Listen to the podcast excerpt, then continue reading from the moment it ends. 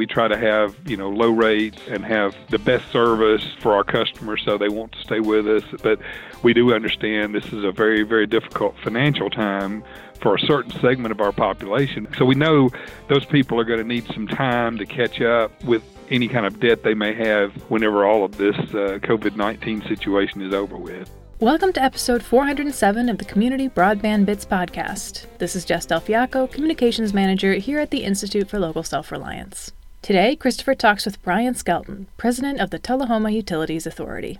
Brian walks Christopher through some of the history of the Tullahoma Utilities Authority. He explains that they've been operating their network for 12 years now and have reached nearly 4,000 subscribers. He tells Christopher that unlike big companies like Comcast, small providers like his are unable to offer low cost or free service during the pandemic due to financial barriers. But the Tullahoma Utilities Authority is already providing high quality, affordable service to their community and is offering flexible bill payment options for anyone who needs them.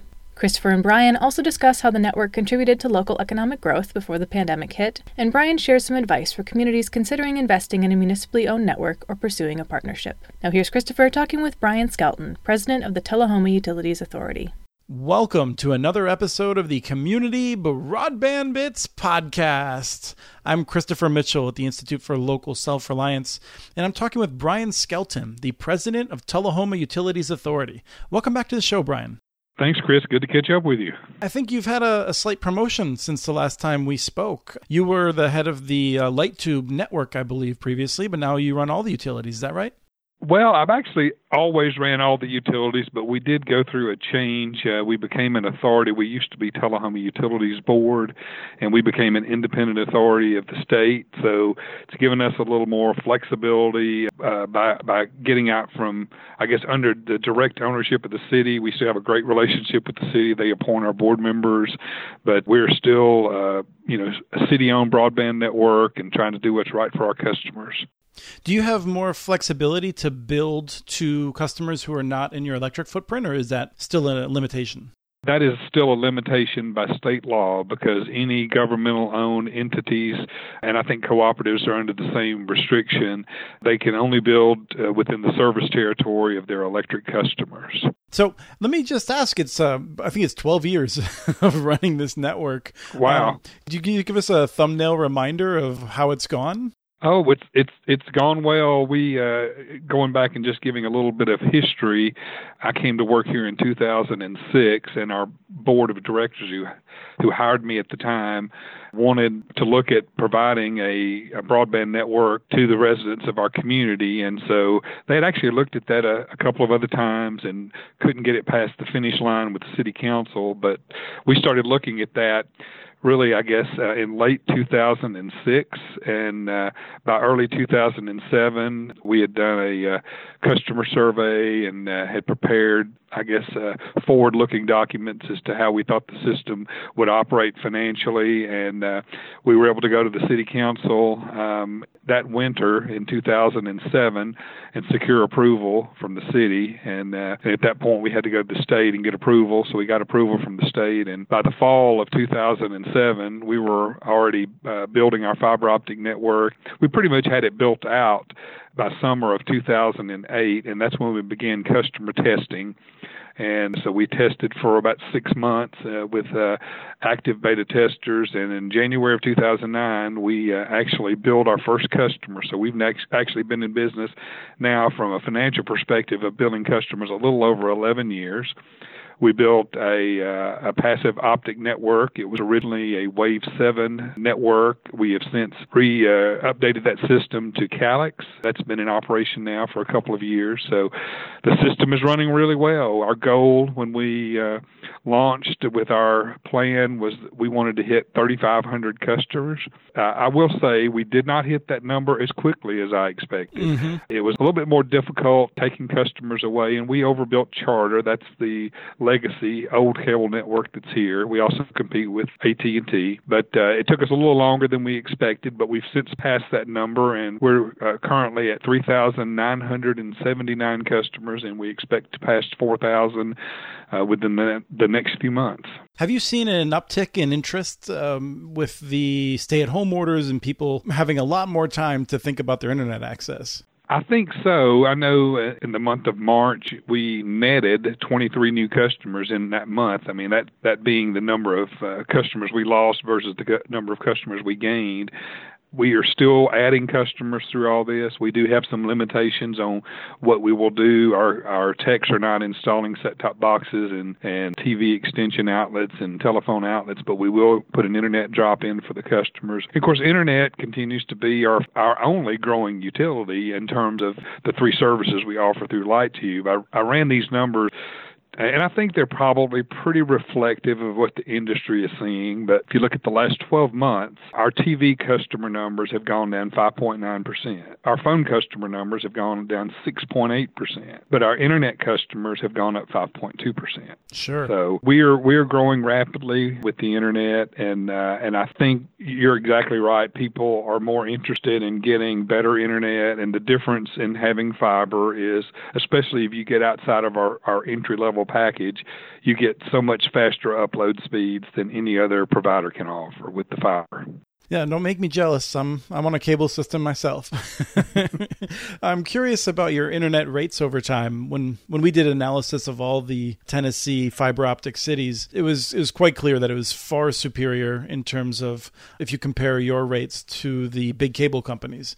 They seem to increase their increase their internet service rates all the time, whereas you all did it quite rarely.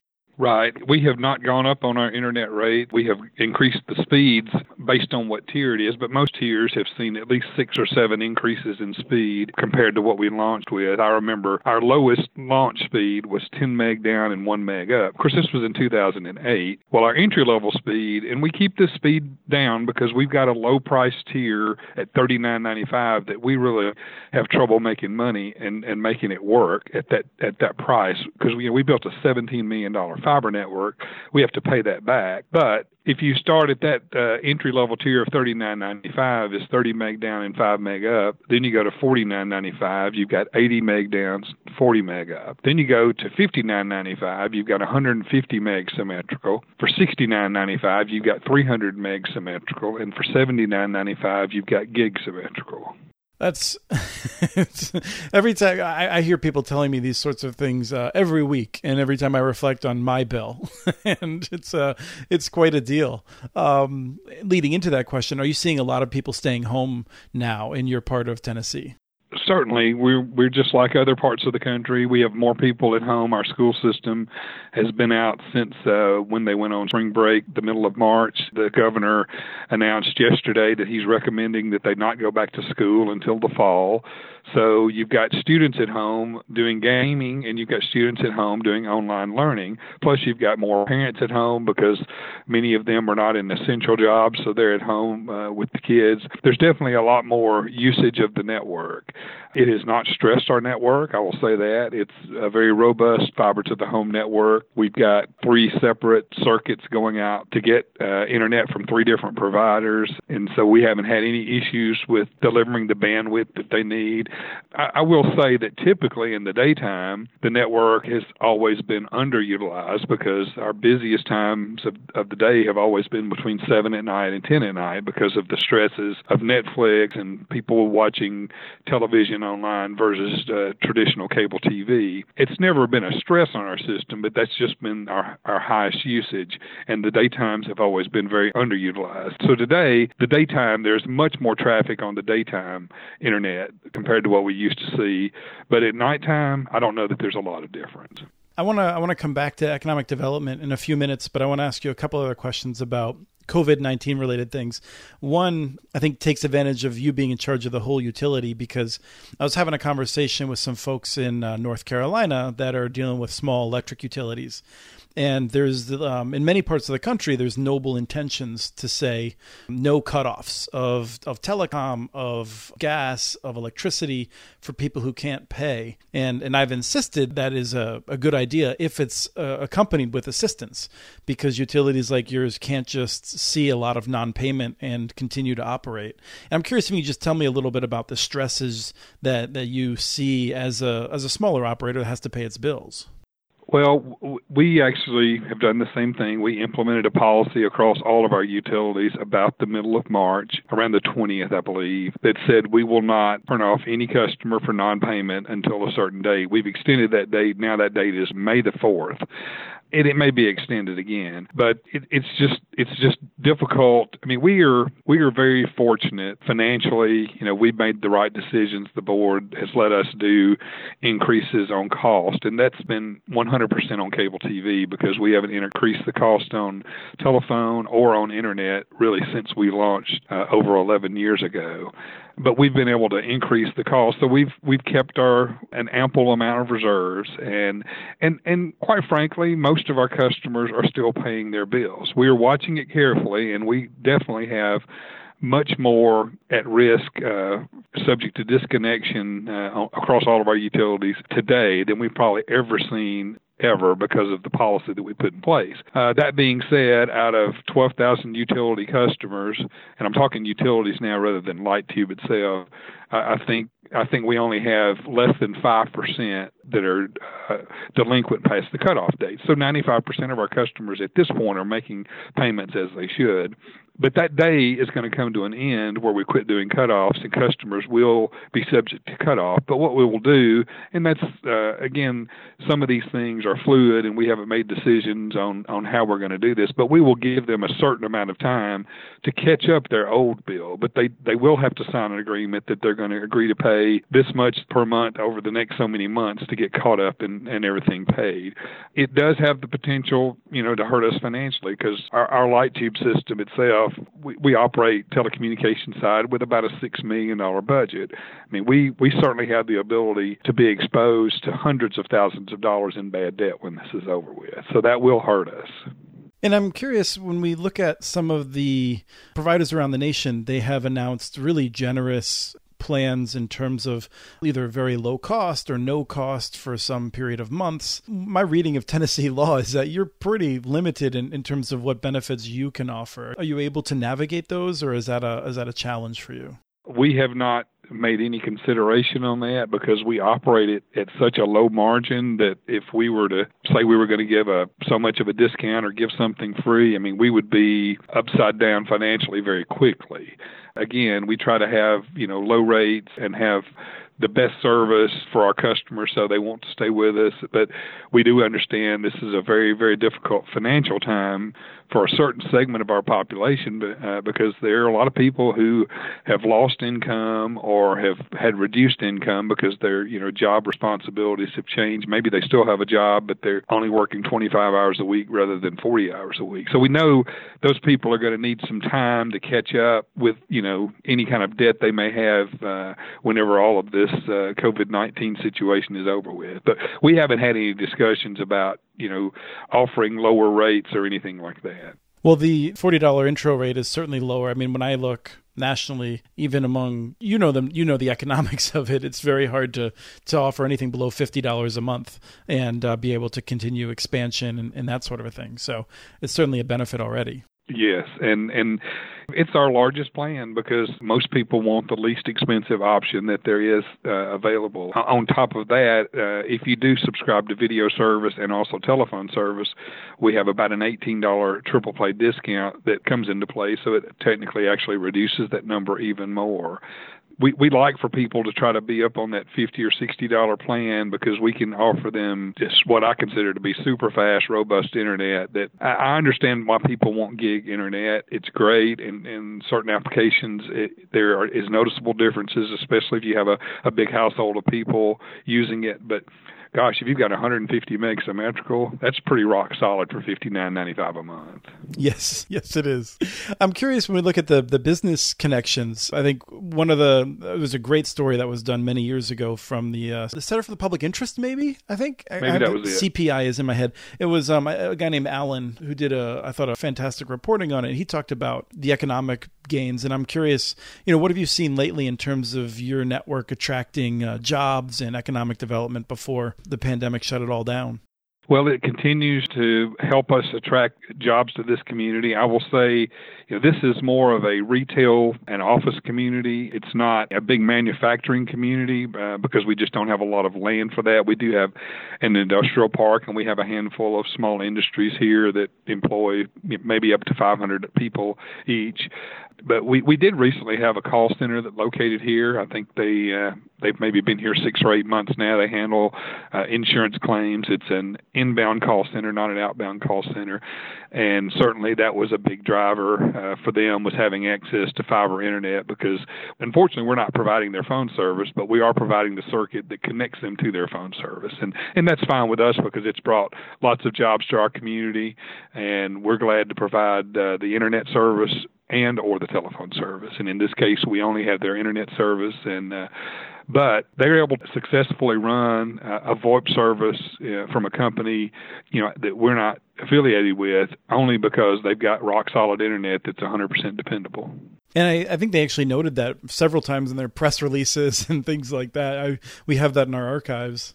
That's very good. Yeah, they they've been a, a great employer, and and I think they're ramping up to continue to hire more people and grow even more. The one advantage of coming to a community like Tullahoma, certainly even in the even in Tennessee, if you step 65 miles to the north in Nashville, labor rates get much much more expensive because the cost of living is so much more. So employers can come here and locate qualified people, and then they won't have to pay those exorbitant labor rates that they do in Nashville and get hopefully comparable services. So I'm curious now, you've been running this network for a long time. And from what I understand of everyone who runs networks like this, it's a lot of sleepless nights. There's all kinds of challenges that pop up. It's frustrating. What makes it worth it to you to have done that for, for this time period? Well, I mean, uh, I, I don't give credit to myself. I mean, I can take some credit for it, but certainly I'll give a lot of credit to the board of directors in 2006 and 2007 who had the forward thinking to say we need to step out on a limb and take some chances, put some of the ratepayer money at risk, and build this network because we have asked uh, the local company charter to improve their network, and they have not, you know, done that to the level that they felt like was adequate. So, uh, and then the people who built this, I mean, we had contractors that came in. We've got a supervisor, a VP of our fiber department. I mean, there's a lot of people who uh, have have had input on this. We definitely had a lot of sleepless night when we were building it, for sure. I would say I got a lot of gray hair that first five years, not only in building it, but trying to make sure we met some financial goals. And as I, said earlier, we didn't hit 3,500 quite as quickly as I expected us to, but we did stay on track with the financial goals. And that's what I had to always communicate to our board of directors is we're a little bit behind based on what we expected you know, so far as a customer count goes, but we're actually ahead of where we expected to be from a financial perspective, which uh, that was the one that, you know, we we we needed to be we needed to be at least where we expected to be because we had 17 million dollars worth of debt to pay back. We had hired about 10 or 11 full-time equivalent employees to work for our company to run this system. And then we've had other sleepless nights along the way. As I said, we made a conversion from Wave 7 to Calix. That actually went really well We changed middleware providers on the video side last year. I mean, eh, eh, those things, I guess what we learned when we built the system out is if something's not working, every vendor wants to point the finger at the other vendor, and it's hard to to navigate that finger pointing to try to get your end result. But we've we've been fortunate to work with a lot of good folks, and uh, we've made a lot of bad decisions along the way, and we've tried to share those with people who are following in paths similar to what we have, and and we've certainly stolen a lot of good ideas from other utilities. You know, everything we've done is not always original. I'm not a I'm not above you know taking a good idea from somebody else and implementing it here. I guess my last question is building off of that in terms of advice for other communities. When you were building it, I mean, fiber was so much better than than cable, and and it was obvious that the path offered so much more promise. For communities now, they often still just have one very high speed provider, but the cable is better. It's certainly a lot better than it used to be. Reliability, um, things like that. What do you tell communities that come to you for advice in terms of how should they think about the challenge versus opportunity of considering a municipal network or partnership? Well, I think every community has to make their own decision, you know, based on how much risk they're willing to take, and and and looking at the the situation with the cable provider that's incumbent there in that local community. it, things have changed a lot. You know, we we offer TV service. We will continue to offer TV service. I would expect 10 years from now we will still be in the TV service because we've uh, we've put a lot of money in building a head end for video and we're not having to spend a lot of money to to upgrade that and keep it up. I mean, it's already a sunk cost to us. But if you're building a new network, you know, do you invest an extra million and a half dollars to build a video network? You know, maybe not. A lot a lot of uh, the electric cooperatives certainly are not doing that. They're just doing internet and telephone, which allows them not to really put a lot of money in their head end. They just put the money in the the outside fiber and the transport itself. So I think I think you got to look at you got to look at how much risk you're willing to take. I do think that if it's a local community that has a good electric system uh, that's willing to be forward thinking, I've had to think differently. My board, our employees have had to think differently with our light tube services than we do with our electric water and wastewater. Uh, with with those electric water and wastewater, customers have no choice. If they want those services, they have to get them from us if they live in our service territory. But with Light Tube, we've got to earn their trust, offer a great product, and be better than the competition to get them to leave. And we're not always cheaper. I've always said we're going to price our services to where we can be physically sound and responsible, but we're not in the business to try to make money, but we certainly can't lose money because we we have 7 more years to pay on the fiber debt seven years from July, we will be debt free. I mean, that will be a great feeling for our light tube system to be debt free, and it will change our operation quite a bit. I think because we'll we won't have that indebtedness. We may be able to even lower rates at that point because of that.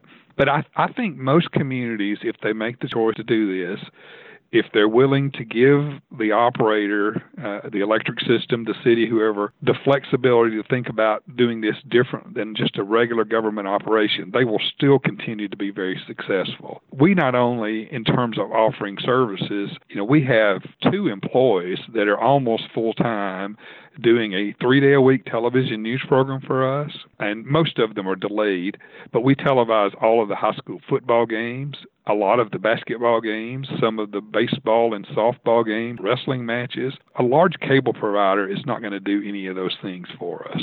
We televise graduation. We put it on YouTube Live so everybody can see it. We televise the Christmas parade. There are just a lot of things that our Light Tube subscribers are helping pay for that just benefit our community that you won't get from uh, another large cable system. If you're willing to take a little bit of risk and you're willing to give the operator flexibility to operate it more like a business, less like a government, I think you're going to always be successful. Well, thank you. That's a wonderful note to to leave on. I think it paints a really great picture of some of the the benefits that can really help, you know, a town that has a real local identity like that stick together and build on it. I think so too. And as I said, it's been uh, a great experience for us. One of the proudest uh, statistics that I'm want to tell people is the fact that our churn rate since we've launched has averaged less than 1% per month. And you think, well, that's a pretty good churn rate. But what you've got to think about is we've got a community of 10 or 11,000 households and businesses. If they move two miles outside of our service territory, we can't keep them as a customer. But if Charter, if they're sitting here with Charter, they can move to any of the dozen surrounding towns, and it's not a churn for them because they can still stay with Charter. So, anytime anybody moves, that's that's our churn. So we've we've tracked our customers who leave, and consistently, more than 80% of them are churning because they're moving outside of our community, not because they're leaving us to go to another provider. That is is truly remarkable, and it really, I mean, that's the benefit also of having the transparent pricing. I think people really come to love that. They like the customer service they get. There's there's so many benefits. I think so too. It's a, it's a great service, and uh, but we're again thankful to our customers for being faithful to us. Well, Brian, I really appreciate your time. I, I know that the um, there's always things that president of major authority like this, working with all these different services, has going on. So thanks again for talking to us. All right, Chris, good to catch up with you. Take care. That was Christopher talking with Brian Skelton, president of the Tullahoma Utilities Authority. We have transcripts for this and other podcasts available at muninetworks.org slash broadbandbits. Email us at podcast at muninetworks.org with your ideas for the show. Follow Chris on Twitter. His handle is at CommunityNets. Follow muninetworks.org stories on Twitter. The handle is at muninetworks. Subscribe to this and the other podcasts from ILSR, Building Local Power, Local Energy Rules, and the Composting for Community podcast. You can access them anywhere you get your podcasts. You can catch the latest important research from all of our initiatives if you subscribe to our monthly newsletter at ilsr.org. While you're there, please take a moment to donate. Your support in any amount keeps us going. Thank you to Arne Huseby for the song Warm Duck Shuffle, licensed through Creative Commons. This was episode 407 of the Community Broadband Bits podcast. Thanks for listening.